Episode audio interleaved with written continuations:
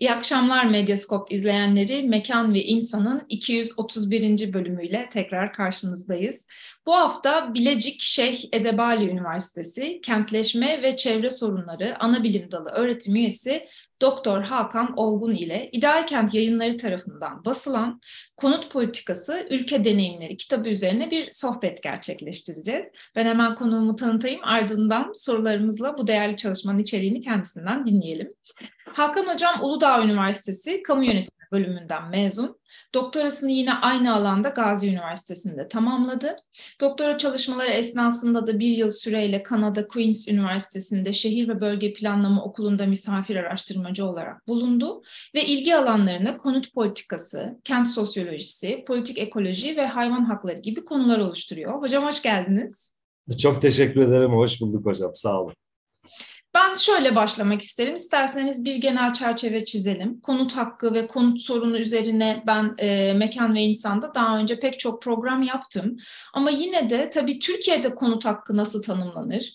Bu hakka erişim ile ilgili nasıl sorunlar var? Uluslararası yazında siz e, yaptığınız bu çalışma sırasında oldukça dikkatli bir şekilde ve geniş bir perspektifte ele alarak incelemişsiniz.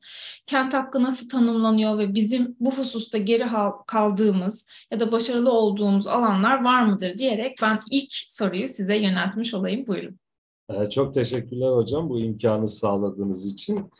E, tabii konut e, hepimizin malumu e, çok temel haklardan, çok önemli meselelerden bir tanesi. Çünkü konut dediğimiz şey e, insanın en temel ihtiyaçlarından biri olan barınma ihtiyacını elbette karşılayan bir husus ve genel itibariyle bakıldığında örneğin ilk defa ilk sanayileşen memleketlerde bu sorunun ortaya çıktığını görüyoruz. Yani 19. yüzyılda çok ciddi derecede bir konut sorununun bu ilk sanayileşen memleketlerde sanayinin iş gücü ihtiyacını karşılamak üzere kırdan kente akın eden kitlelerin e, yarattığı ortamda ilk defa bu e, konu sorunun ortaya çıktığını görüyoruz. E, Frederick Engels'in o İngiltere'de işçi sınıfının durumu adlı eserinde vesaire çok çok güzel betimlenir bu ihtiyaç. Yani o İngiliz kentlerinin bilhassa barınma açısından sıkıntılı durumu. Ve 19. yüzyılda bu meselenin farkına varılıyor ve yavaş yavaş özellikle gönüllü kuruluşlar eliyle devletin de gönüllü gönülsüz müdahalesiyle bu ilk konut ihtiyacını gidermeye dönük çabaların ortaya konduğunu görüyoruz.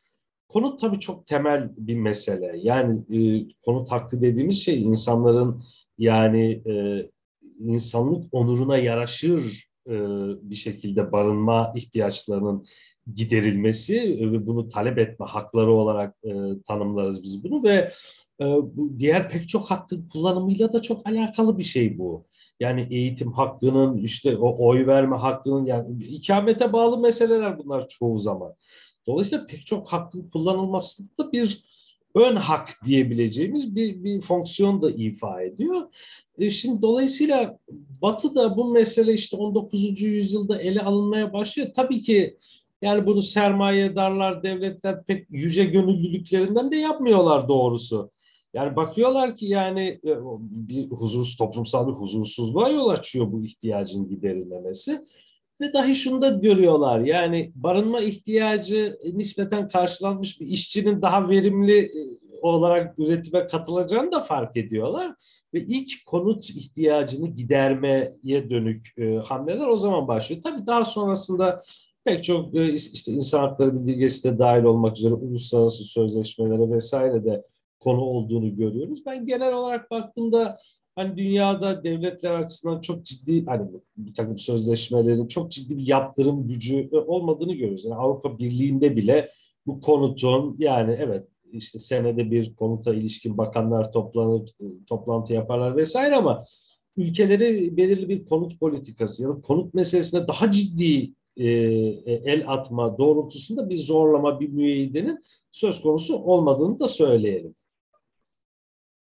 Peki hocam ben şeytanın avukatlığını yapacağım ve bu kent hakkı bu kadar önemli bir hakken ve diğer pek çok hakkın da aslında belki de temelini oluştururken e, biz ülkemizde çok ciddi bir konu sorunu yaşandığını biliyoruz. Hatta şu an barınma e, ekonomik e, problemler sebebiyle de toplumumuzdaki şu an herhalde en büyük e, problemlerden bir tanesi. Geçen sene siz de hatırlayacaksınız öğrenciler e, ev bulamadıkları, yurt bulamadıkları için e, çeşitli protestolar yapmışlardı. Bu sene de aslında benzer sorunların devam ettiğini görüyoruz. Dolayısıyla şöyle bir soru sormak istiyorum. Bizim bir konut politikamız var mı? Ve olması gereken nedir? Bizdeki durum nedir diye böyle bir çerçeveyle devam etmek isteyeceğim. Buyurun. Hocam çok güzel soru. Şöyle, yani Cumhuriyet tarihine baktığımızda hocam, yani e, bizim hemen hemen hiçbir zaman kapsamlı bir konut politikamızın var olduğundan bahsetmek mümkün değil. Bu yani tam bir kıyaslamada denmez bu hani bu e, e, bas, üzerine konuştuğumuz kitap e, buna çok ciddi bir kıyaslama denmez ama konu sorunun ortaya çıkışı açısından bile bizde ortaya çıkışıyla batıda ortaya çıkışı arasında ciddi bir fark var. Biraz önce değindik. Batıda bu sanayileşme süreçlerinin sonunda ekonomik bir takım sebeplerle ortaya çıktığını görüyoruz. Buna mukabil Türkiye biliyorsunuz yani sanayileşme e, trenine binememiş, e, o süreci ıskalamış, geç sanayileşen memleket. Dolayısıyla bizde Cumhuriyet'in ilanından sonra ilk defa konut meselesinin ortaya çıkışı daha çok politik sebeplerle, ekonomik sebeplerden ziyade. Çünkü işte Cumhuriyet ilan edildiğinde zaten Kahir ekseriyeti kırsal alanlarda yaşayan işte 13-14 milyonluk bir nüfus var. Bu nüfus 1950'ler 60'lar kadar statik kalıyor zaten. Yani herkes yerli yerinde büyük ölçüde. Belki Ankara hariç yani başkent olduktan sonra İstanbul'dan bir bürokrasi akını var. Ankara bir cazibe merkezi oluyor. Dolayısıyla ilk konut sorunu Ankara'da belki bir laboratuvar olarak görmek mümkün başkenti. E, fakat buna karşın kapsamlı bir müdahale de yok. Kapsamlı bir müdahale ihtiyacı da yok çok lokal olduğu için. E, memurların konut ihtiyacı var Ankara'da. Kiralar çok fahiş düzeyde artıyor. E devlet şunu yapıyor yani işte e, maaşları kadar bunlara kira yardımları yapıyor. İşte bir takım memurların ikameti için kooperatif konutları destekliyor vesaire ama çok uzun 10 yıllar boyunca bizim hiç kapsamlı bir konut politikamız yok. 50'lerde 60'larda e, devletin sübvanse ettiği ucuz kredilerle kooperatifler destekleniyor. Fakat o da çok aşırı enflasyonist ortamda yani devletin bugün verdiği 10 liralık kredi birkaç sene içerisinde devlete yani 1 lira olarak geri dönüyor paranın değeri düştüğü zaman. Yani adeta sobanın üstüne, üstüne konmuş bir kar topu gibi eriyor gidiyor. Hazinenin de ciddi zararlar ettiğini görüyoruz. Dolayısıyla ya 1980'lere kadar e, çok dar, yani kapsamlı denemez konut politikası. 80'lerde de öyle gerçi.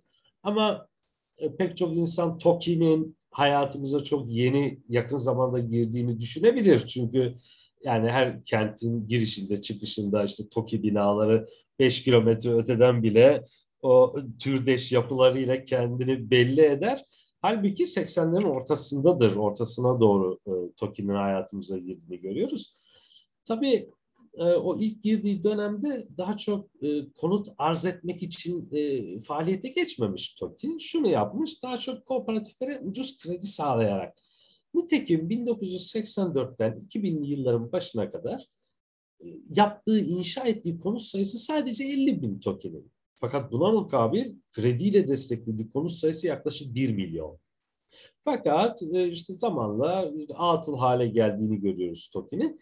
2000 yılların başında evet TOKİ artık krediler yoluyla değil bu sefer doğrudan arz yoluyla yani diyor ki ben artık ucuz kredi falan sağlamıyorum kooperatiflere bu konut ihtiyacını kendi yaptığım yatırımlarla karşılayacağım gibi bir anlayışı var. Ama onun da çok tartışmalara sebep olduğunu biliyoruz. Evet, bugün bizim yani TOKİ'nin açık kaynaklarından eriştiğimiz kadarıyla evet yani e, 1 milyona yakın bir konut inşa. Bu, bu hakikaten çok muazzam bir rakam. Yani çok büyük bir rakam. Fakat tartışmalar tabii şurada düğümleniyor. Yani bu inşa edilen konutların ne kadar hakikaten tam manasıyla sosyal konut olarak nitelendirilebilir. Hakikaten en alt gelir gruplarının barınma ihtiyacını ne kadar karşılamaktadır? Çünkü bu konutlar hocam hazine arazileri üzerine inşa ediliyor. Ya o yüzden e, belli piyasanın altında fiyatlarla sunulabiliyor. Fakat bu hazine arazileri tamamı yani nüfusun tamamının Türkiye'nin tamamının hakkı olan araziler. E şimdi dolayısıyla buna konut yapıyorsanız en azından insanlar haklarından şöyle feragat etsinler. Yani hakikaten en alt gelir gruplarını hedefliyorsa tamam yani. O yine hazine arazisi e, inşa edilsin vesaire. Dolayısıyla TOKİ'nin hedeflemesi, e, yani kimi zaman işte en alt gelir gruplarına, e, en ihtiyacı olanlara gidip gitmemesi meselesi falan göz önünde bulundurulduğunda evet yani 2000'li yıllardan itibaren devletin konut sektörüne daha doğrudan bir müdahalesi söz konusu. Ama ortaya çıkan politika tam anlamıyla bir sosyal konut politikası mıdır? Bu, bu soru işaretleri e, taşıyor bunu söyleyelim. Belki bir de şunu hocam ilave etmek gerekebilir. Şimdi TOKİ konut arz, ed arz ediyor. Yani konut konut politikasına böyle müdahale ediyor. Konuta, sektöre böyle müdahale ediyor. Konut inşa ediyor. Dolayısıyla şöyle bir varsayım üzerinden hareket ediyor TOKİ. Türkiye'de bir konut açığı var. Ve ben bunu inşa ettiğim konutlarla tamamlayacağım ya da kısmen yani nispeten tamamlayacağım. Fakat rakamlar bize pek öyle söylemiyor hocam. Yani Türkiye'de e, konut açığı yok aslında bakılırsa konut fazlası var. Çok ciddi derecede konut fazlası var. Hatta konut ihtiyacı her bir konut ihtiyacına karşılık üç tane konutun fazla fazla inşa edildiğini görüyoruz. Şimdi dolayısıyla e, meseleyi yani Türkiye'de bir konut açığı var deyip ya kamu eliyle adeta özel sektörle yarışırmışçasına ve o ya varsaydığınız konut açığını kapatmak için gayret etmek e, ne kadar makul bir konut politikası. Bir de şunu da ilave etmek lazım. Yani devlet vatandaşının barınma ihtiyacını giderecek tedbirler almalı elbette. Ama bunu yani bu sonsuza kadar çok ucuz konutlar üretip bunu vatandaşa satmakla yani bu hiçbir devletin kolay kolay üstesinden gelemeyeceği bir şeydir. Dolayısıyla başka bazı tedbirlere e, ihtiyaç var gibi görünüyor. E, isterseniz açabiliriz de. Tabii hocam açalım ama öncelikle ben şöyle devam etmek isterim müsaadenizle. Ee, sizin de net bir şekilde belirttiğiniz gibi aslında e, bu kitap çalışması sırasında yaptığınız e, çok ciddi bir e, araştırma var. E, konut politikalarının farklı ülkelerde nasıl deneyimlendiğine dair e, değerlendirmeler yapıyorsunuz. Buna bir kıyaslama sizin e, tercih etmediğinizi anladım. Değerlendirme diyelim. E, hangi ülkeleri odağınıza aldınız ve neden diye sormak istiyorum. E, farkları, evet, benzerliklerini evet. ve sebeplerini yani nereden kaynaklanırını da belki anlatırsınız bize. Tabii tabii. E, hay hay hocam. Şöyle, ben aslında bambaşka bir konu çalışmak çalışmayı planlıyordum. E, yurt dışından da bir burs kazanmıştım o zaman. E, bir seneliğine e, dışarıda bulundum. Orada yani bir kütüphanede bulunduğum bir gün bir makale dikkatimi çekti benim. Yani e, makalenin başlığını net olarak hatırlamam mümkün değil. Epey zaman geçti ama konu şuydu. Yani Birleşik Devletler'de Ronald Reagan döneminde uygulanan konut politikalarıyla Britanya'da Thatcher döneminde aşağı yukarı eş zamanlıdır biliyorsunuz bu bunların e, e, hükümet ettiği dönemler. Thatcher döneminde uygulanan politikaları böyle bir mukayese eder gibi nüansları ortaya koyan bir çalışmaydı. Ben o zaman yani Thatcher dönemi özellikle çok dikkatimi çekti. Yani çok enteresan bir dönem konut politikaları açısından Thatcher. Biraz üzerine derinleşmeye başladım. Bir de makale kaleme aldım o zaman yurt ve onu yayınlattım. Daha sonra ilgim artmaya başladı bu konut meselesine. Ve e, yani bazı ya uyguladığı konut politikalarıyla öne çıkan bir takım ülkeleri ele alabileceğimi, çalışabileceğimi düşündüm. Bu ülkeler işte Britanya, Fransa, İsveç ve Türkiye. Tabii rastlantısal, rastgele olarak seçilmiş ülkeler değil bunlar. Bunlar literatürde çokça e, referans alan bu e, sosyal refah devleti çalışmalarında kendisi de çok e, eserine çokça başvurulan Esping Andersen'in e, kategorizasyonu aslında. O refah devletlerini liberal, muhafazakar ve sosyal demokrat refah devletleri olarak üç kısma ayırıyor. Bu, bu böyle ayırmasının tarihi, ekonomik, sosyolojik bir takım sebepleri var. Yani orada o, o memleketlerde e, yani sınıf koalisyonlarının nasıl oluştuğu. Örneğin mesela yani İsveç'te işte İskandinav ülkelerinde genellikle ilk ortaya çıkan sosyal demokrat partilerin daha ziyade işte küçük aile işletmelerinin egemen olduğu memleketler bunlar. Orada işte küçük e, köylü girişimcilerle kurdukları koalisyon işte.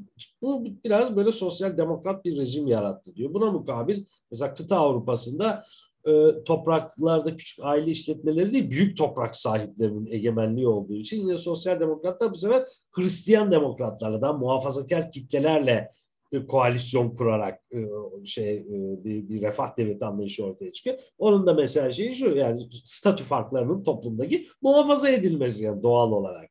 Buna mukabil işte İngiltere, Anglo-Sakson memleketlerde işte iki partili sistemin yarattığı bir refah e, anlayışı var. Yani o da kabaca şu, işte toplumda daha refah sahibi olanların e, sağ partiye, işte daha alt kesimlerin sol partiye oy verdiği. Dolayısıyla iktidarı belirleyenin genellikle orta sınıflar oldu. Orta sınıfların da ya sol iktidara gelirse vergi yüküyle sırtımıza biner. En iyisi biz şeye yönelelim gibi. Şimdi mesela orada ortaya çıkan refah devleti de şu. Yani sosyal refah harcamalarının gayri safi yurt içi hasılanın mümkün mertebe çok küçük bir kesimini teşkil etmesi. Yani e, yani toplumun hayatiyeti tehlikeye girdiği zaman ancak devletin bir takım sorunlara müdahale etmesi gibi. Şimdi böyle refah devletleri var. Literatürde e, Barlow ve Duncan e, e, e, isminde iki e, yazar konut politikası e, meselesinde çok isimleri geçen yine çok atıf yaptılar. Onlar Esping Andersen'in bu, bu e, sınıflandırmasını alıyorlar. Bunu konuta uyguluyorlar. Bu üçlü kategoriye bir de devletin konut sektöründe hemen hemen hiç etkisinin olmadığı, dahlinin olmadığı rudimenter diye bir kategori ekliyorlar. Yani böyle çok gelişmemiş, embriyonik böyle yani. E, dolayısıyla bu ele aldığımız dört ülke bu her bir kategoriye denk düşüyor. Liberal kategoride İngiltere yani devletin konut sektörüne pek müdahale etmediği, sek özel sektöre bıraktığı e, şey işleyişi. Muhafazakar kategoriden Fransa aslında Almanya'da iyi bir örnekti ama Fransa'yı ben e, tercih ettim. E, bu liberal e, kategoriye nazaran mesela İngiltere'ye nazaran devletin daha fazla müdahil olduğu, daha fazla sektöre müdahil olduğu ama yine esas amacın statü farklarının toplumda muhafazası yani o yani statü eşitsizliklerini çözmek, ortadan kaldırmak gibi bir amacı yok. İsveç sosyal demokrat kategoriden e, devletin fazlasıyla sektöre müdahale oldu. Konut sektörüne de müdahale oldu. Müdahil oldu. Yani mesela diğer ülkelerden farklı olarak İsveç'te kentsel toprak üzerinden rant elde etmenin pek mümkün olmadığını görüyoruz. Mülkiyetin, toprak mülkiyetinin büyük ölçüde işte yerel yönetimlerde, belediyelerde olduğunu görüyoruz. Ve devletin konuta müdahalesinin, sektöre müdahalesinin ortaya çıkardığı maliyetin önceden toplumsallaştırıldığı, sosyal konutların herkesin erişimine açık olduğu böyle hakikaten muazzam bir sistem sosyal demokrasi. Rudimenter kategoride de işte az evvel söyledik ya hiç kapsamlı bir devlet müdahalesi olmamıştır Türkiye'de diye. İşte az gelişmişlik kategorisine de Türkiye'yi e, e, koydum ben. E, onun gerekçelerini de çalışmada açıkladım. Çünkü aslında e, yani Türkiye'yi doğrudan doğruya bu kategoriye dahil eden bir yaklaşım yok ama ben koyabileceğimiz e, sonucuna ulaştım. Dolayısıyla böyle bir şey çıktı ortaya, böyle bir kategorizasyon çıktı ve e, neticede de şunu gördüm. Hocam kısaca özetlemek gerekirse. İngiltere her ne kadar liberal kategoride olsa bile özellikle İkinci Dünya Savaşı'ndan sonra devletin konu sektörüne müdahalesinde e, e, muazzam performans sergilemiş bir ülkedir. Yani savaşın ortaya çıkardığı yıkımı e, işte bertaraf etmek, efendime söyleyeyim e, yine sol iktidarların özellikle konuta yaptığı yatırımlar vesaire 1970'lere kadar böyle geliyor ve şaşırtıyor bizi. Ya bu nasıl liberal kategori yani? Fakat aslına rücu etmesi İngiltere'nin Thatcher'lı oluyor işte çok enteresan. Hocam mesele şu Thatcher iktidara geliyor ve diyor ki ya bu bu e, konut sektörü bu sol partinin işçi partisinin tam arka bahçesi olmuş diyor ya. Bu, bunu ortadan kaldıracağım. Ama hocam çok enteresan. 79'da Thatcher iktidara geldiğinde İngiltere'deki 6 milyon konutun aşağı yukarı 18 milyon konutun üçte biri 6 milyonu belediyelere ait. Bu inanılmaz bir rakam yani. Her üç kişiden biri, her üç hane altından biri devletin sağladığı, belediyelerin sağladığı konutlarla tutuyor. 80'lerden sonra bu tersine dönüyor. Konut satışları başlıyor, sosyal konutları satmaya başlıyor devlet vesaire. Aslında rücu ediyor. Fransa'da da benzer bir süreç var hocam. Fransa'da yine İkinci Dünya Savaşı'ndan sonra muazzam bir müdahale. Ee, ucuz konut kuruluşları aracılığıyla devlet sektöre inanılmaz müdahale ediyor. Ee, hatta orada bir trajik bir hadise de var 1950'li yıllarda. Ee, evsizlerin donması çok sert geçen bir kış. Ee, evsizler donmaya başlıyorlar. Donarak e, ölen bir e, kadının elinde konuttan tahliye kağıdının bulunması mesela epey bir galeyana getiriyor. İşte karizmatik bir rahip var Abbe Pierre o işte bir e, Le Figaro'da hükümete sesleniyor ilk sayfasında yayınlanıyor falan. Devlet hakikaten muazzam. 70'li yıllarda orada da bir geri çekilme var. Bu yeni sağ politikaların yükselişte. Ama Fransa'nın İngiltere'den farklı şu hocam anlayabildiğim kadarıyla. Fransa çok daha sağlıklı işleyen bir finansman sistemi kuruyor. Ee, ve e, Fransız sol partileri, iktidara gelen muhalefet ya da iktidar fark etmez, İngiltere'deki işçi partisine kıyasla konut meselesini hala çok ciddiye alıyorlar. Mesela İngiltere'de işçi partisi özellikle bu yeni işçi partisi yani 90'lı yıllarla birlikte biraz muhafazakar partiye ayak uydurmuş gibi sanki. Yani konut meselesi özel sektöre bırakılmalıdır gibi. Biraz abartarak söylüyorum ama yakınlar. Yani çok fazla bir fark göremiyoruz ona. Fransa'da öyle değil hocam. Fransa'da sol hala sosyal konutun son derece önemli. Mutlaka yani giderilmesi gereken bir ihtiyaç olduğu barınmanın ve devletin de burada hala aktif oynaması gerektiği kanaatinde. Nitekim rakamlara baktığımızda hem konut üretimi Fransa'da hala yüksek sene hem de sosyal konut üretimi de belli bir çizgisinde yani çizgiyi tutturmaya da devam ediyor. İsveç'te hocam, İsveç'te çok trajik dönüşümler oldu. İsveç'te bir sosyal demokrat bir rejim olması hasebiyle özellikle kooperatif konutlar eliyle devletin muazzam bir müdahalesi var. Özel sektördeki kiralık konutlarla devletin sunduğu kiralık konutlar arasında çok ciddi bir fark yok. Bunlar aynı piyasada rekabet halinde varlıklarını sürdürüyorlar. Ee, ve yani muhtelif sosyal gruplar bir eritme potası gibi bu sosyal konutlar İsveç'te. Yani işte din, dil, ırk vesaire yani ayrıma tabi olmadan toplumun her kesimine açık. Fakat 70'li yıllardan itibaren orada da hafif bir geri çekilme var. Hatta hafiften biraz daha fazla takım reformlar gerçekleşiyor. İşte Avrupa Birliği'nin kriterleri var. Dünya Bankası devletleri konut sektöründen çekilmeye salık veriyor, çekilmesini salık veriyor. İsveç'te de biraz e, hocam yani artık sosyal demokrat kategorinin biraz sınırlarında e, olduğunu söyleyelim. Liberal ilkelerin büyük ölçüde geçerli kazanmaya başladığını söyleyelim. E, hemen e, bağlayayım Türkiye'ye gelelim. Türkiye'de tam aksi istikamette gelişmeler oluyor hocam. Türkiye'de şu oluyor. E, çok uzun süre devletin doğrudan bir müdahalesi yok ama 80'lerden sonra e, devlet biraz şeyi keşfediyor. Yani mekana müdahalenin aslında çok da verimsiz olmadığını çünkü daha önce verimsiz yatırımlar kategorisinde değerlendiriliyordu. Çok muazzam bir ilgi başlıyor 80'lerle beraber e, toprağın topraktan hakikaten değer üretilebileceği, ya rant elde edilebileceği e, ve e, mekana müdahalenin en önemli yollarından birinde konut üretimi vesaire olduğuna dair bir anlayış değişikliği oluyor 80'lerde. TOKİ bu, burada bir enstrüman olarak kullanılıyor.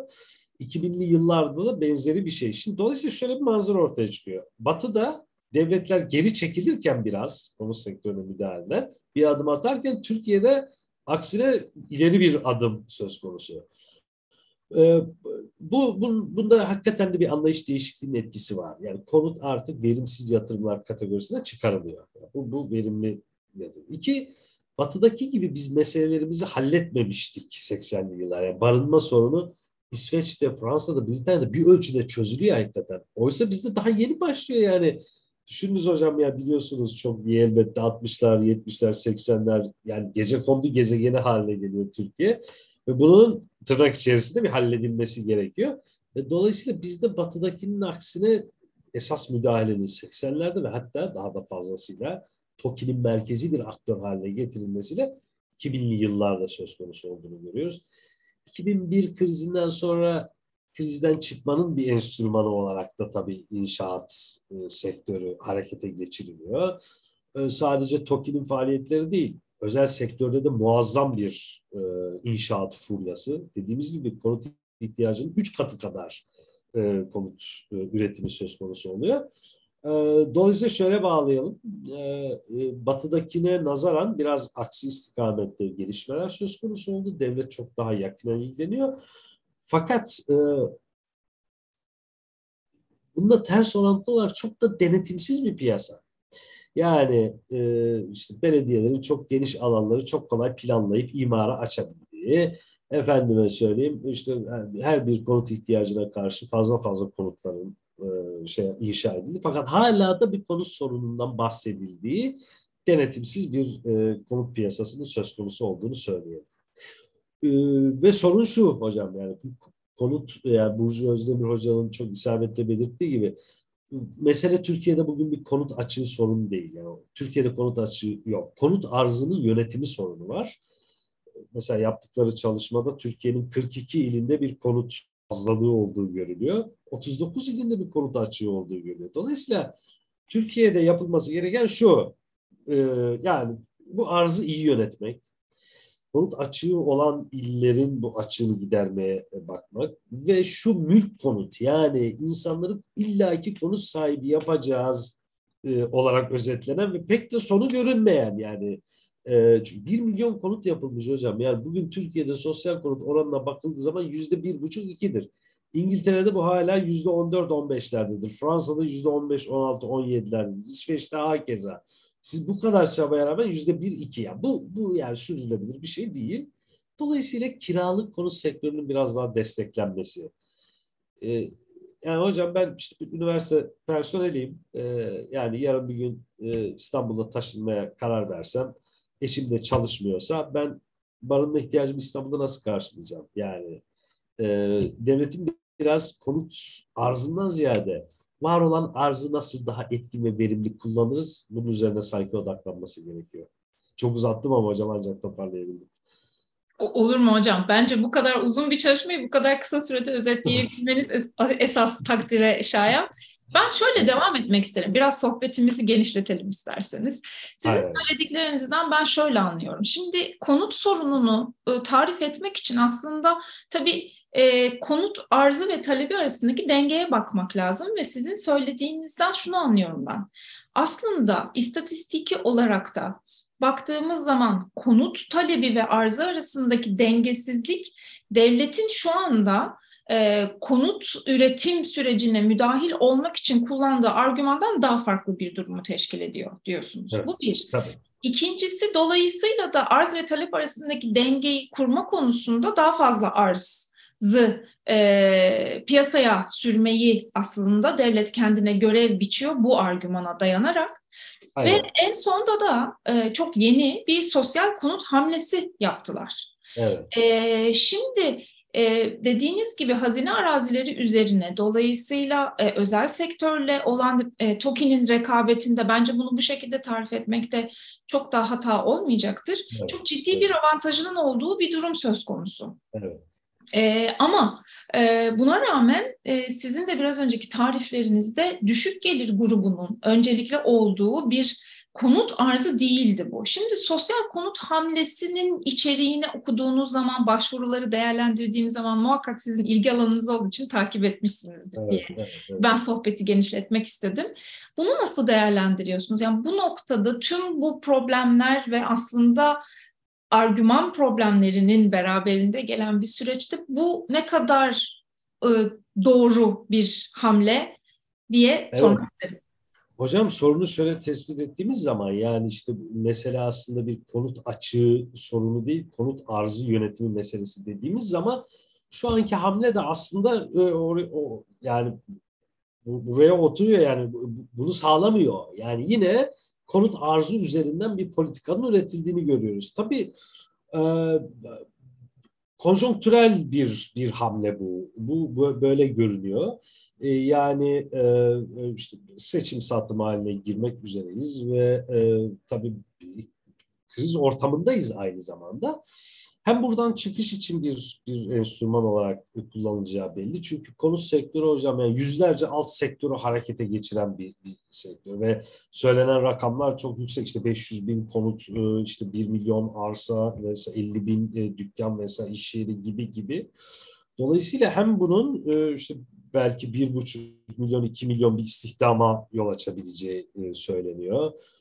Efendim yani yine alt sektör arasından dediğim gibi yani yüzlerce alt sektör. Dolayısıyla bir e, yani inşaat sektörü çok da e, hani gayri safi yurt içi içerisindeki yeri e, hani çok da yüksek olmamakla birlikte bunun harekete geçirici bir e, bir faktör olarak kullanılacağını e, düşünüyorum. Bir de tabii ki seçime dönük de çok önemli bir hamle. Nitekim, nitekim yani e, yapılan başvuru sayısı e, vesaire zikredilen rakamlar hakikaten çok çok yüksek rakamlar.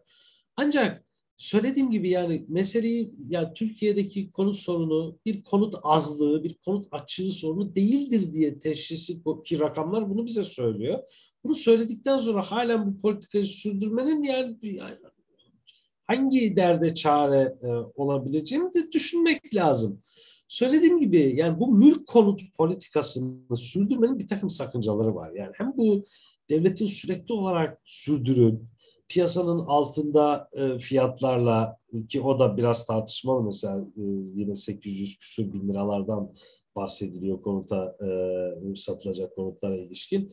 E, o da hani konut maliyetleri falan göz önünde tutulduğunda ne kadar e, hani kar amacı gütmeme şeyine hizmet ediyor ona bir ayrıca bakmak lazım. Ama e, yani devletin aslında enerjisini e, e daha ziyade Türkiye'de ki nüfusun, hane halklarının yüzde yirmi beşinin yaşadığı ve yine e, son derece denetimsiz olan e, kiralık konut sektörüne ayırması sanki konut sorununun halli açısından daha önemli. Arzi bir takım tedbirler alıyor biliyorsunuz. Bizde mesela e, kiralık konut sektörü işte kira denetimine e, tabi işte borçlar e, kanununa göre.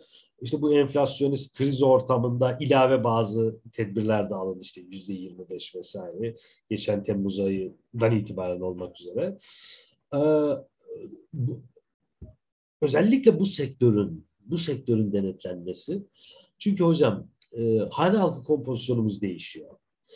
Ee, artık hane halkı büyüklüğü, hane halklarımız küçülüyor onu söyleyelim yani. Türkiye hane halklarının büyüklüğüyle bilinen bir memlekettir Batı ile. Hane halkları küçülüyor.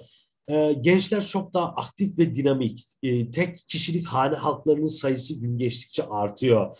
İşte bu insanların iş piyasasına yeni girmiş, hayatını yeni kazanmaya başlamış. İşte bu insanların konut sahibi olmak gibi başlangıç ne bir şansları var ne orta ve uzun vadede böyle bir hedefleri de olmayabilir. Yani çünkü konut sahipliği göreceli olarak daha ileriki yaşlarda e, halledilebilecek bir mesele.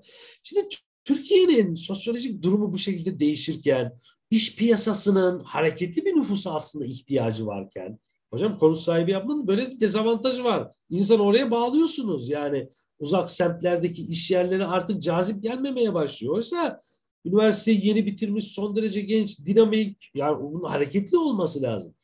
Dolayısıyla bunların mülk sahibi, konut sahibi yapmak yerine kiralık konut sektöründe sektörünü daha sağlıklı, sürdürülebilir kılmak. Bu insanların nasıl yapılabilir bu?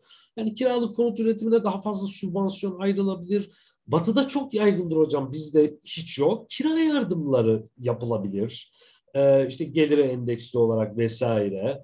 Ee, yine bir takım e, başka tarz e, sübvansiyonlar, vergi indirimleri vesaire. Yani bütün konut politikası enstrümanları kiralık konut sektörünü canlı, e, güvenilir, güvenilir e, ve sürdürülebilir kılmaya dönük kullanılsa yani sanki daha efektif, daha iyi, daha sağlıklı ve Türkiye'nin ortaya çıkardığı bu yeni sosyolojik yapıya da daha uygun aslında bir politika olur e, gibi düşünüyorum. Dolayısıyla bu yeni hamle daha önceki zaten uygulanan e, konut politikasının bir devamı niteliğinde. Oysa e, tespitlere, teşhisimize baktığımız zaman pek o e, yaraya çare olacak gibi de durmuyor diyelim. Hocam sohbet çok keyifli. Benim soracak çok sorum var. e, fakat yine e, başka bir soruyu sorup Sonra aslında müsaadenizle programı da kapatmak isteyeceğim. Tabii. Şimdi bildiğimiz basit ekonomi teorisi bize arz ve talep dengesinde piyasadaki fiyatın oluştuğunu söyler ideal bir ekonomik ortamda. Tabii böyle ideal bir ekonomik ortamı dünya üzerinde bulmaya imkan yok. Ama devlet politikalarının da bu ideale yaklaştırmak açısından özellikle eğitim, sağlık, konut gibi temel haklar söz konusu olduğunda devreye girmesinden e, bahsedilir genellikle. E, tabii bu sosyal demokrat e, ve sosyal refah devletleri olarak tanımladığımız ülkeler için geçerli. Tabii biz bu noktada sizin de tarif ettiğiniz e, bu kategorizasyonda zaten bunların içerisinde yer almıyoruz. E, ama dediğiniz gibi söylediklerinizi dinlerken bir şehir plancısı olarak da etkileniyorum ve e, heyecanlanıyorum da e, tüm bu hamlelerin aslında geleceğin kentlerinin, geleceğin e, sosyolojisinin de çok ciddi etkileyicileri olduğu çok açık. Onları bir yere bağlamak, e, çok genç yaşta konut sahibi olmaları konusunda aslında teşvik etmek e, hem gençliğin hem aktif e, hareketli olması gereken bir grubun tüm e, şeyine zıt. Tabii bu noktada e, bir yandan da çok ciddi göç alan e, özellikle uluslararası göç alan bir ülke olarak acaba bu hani konut ve konut e, politikalarımıza bağlı olarak yapılan bu hamlelerin biz 10 sene sonra 20 sene sonra kentlerin biçimlerinde ne gibi şeylere dönüşür diye doğrusu kaygılanıyorum ben. E, evet. Ya hocam çok haklısınız. Şimdi çok ciddi bir konut arzı fazlalığından söz ettik biraz önce.